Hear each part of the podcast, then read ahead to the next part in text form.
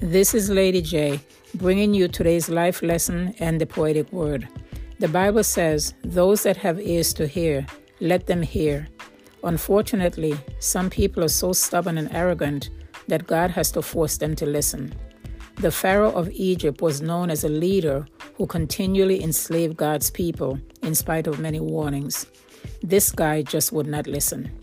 But God, in His infinite mercy, knows our fallen nature and he patiently gives everyone an opportunity to turn from their wicked ways. Here is why the Lord is not slack concerning his promise, as some count slackness, but is long suffering towards us, not willing that any should perish, but that all should come to repentance. Reading taken from 2 Peter 3, verses 9 in the New King James Version.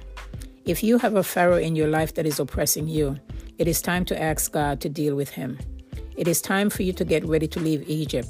And as you get ready to exit, remember this the pharaohs in your life are always afraid of your true potential and what you will become. Here is today's poetic word of encouragement as you push through.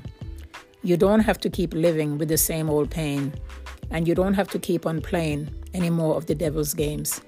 You don't have to keep on repeating what your forefathers did. Just receive the new life that the Savior has to give. You don't have to try to be something that you really are not. You just have to start using everything that you've got. You don't have to compare yourself to anyone. Just roll up your sleeves and do the best that you can. Don't fight with Pharaoh. Let God deliver you.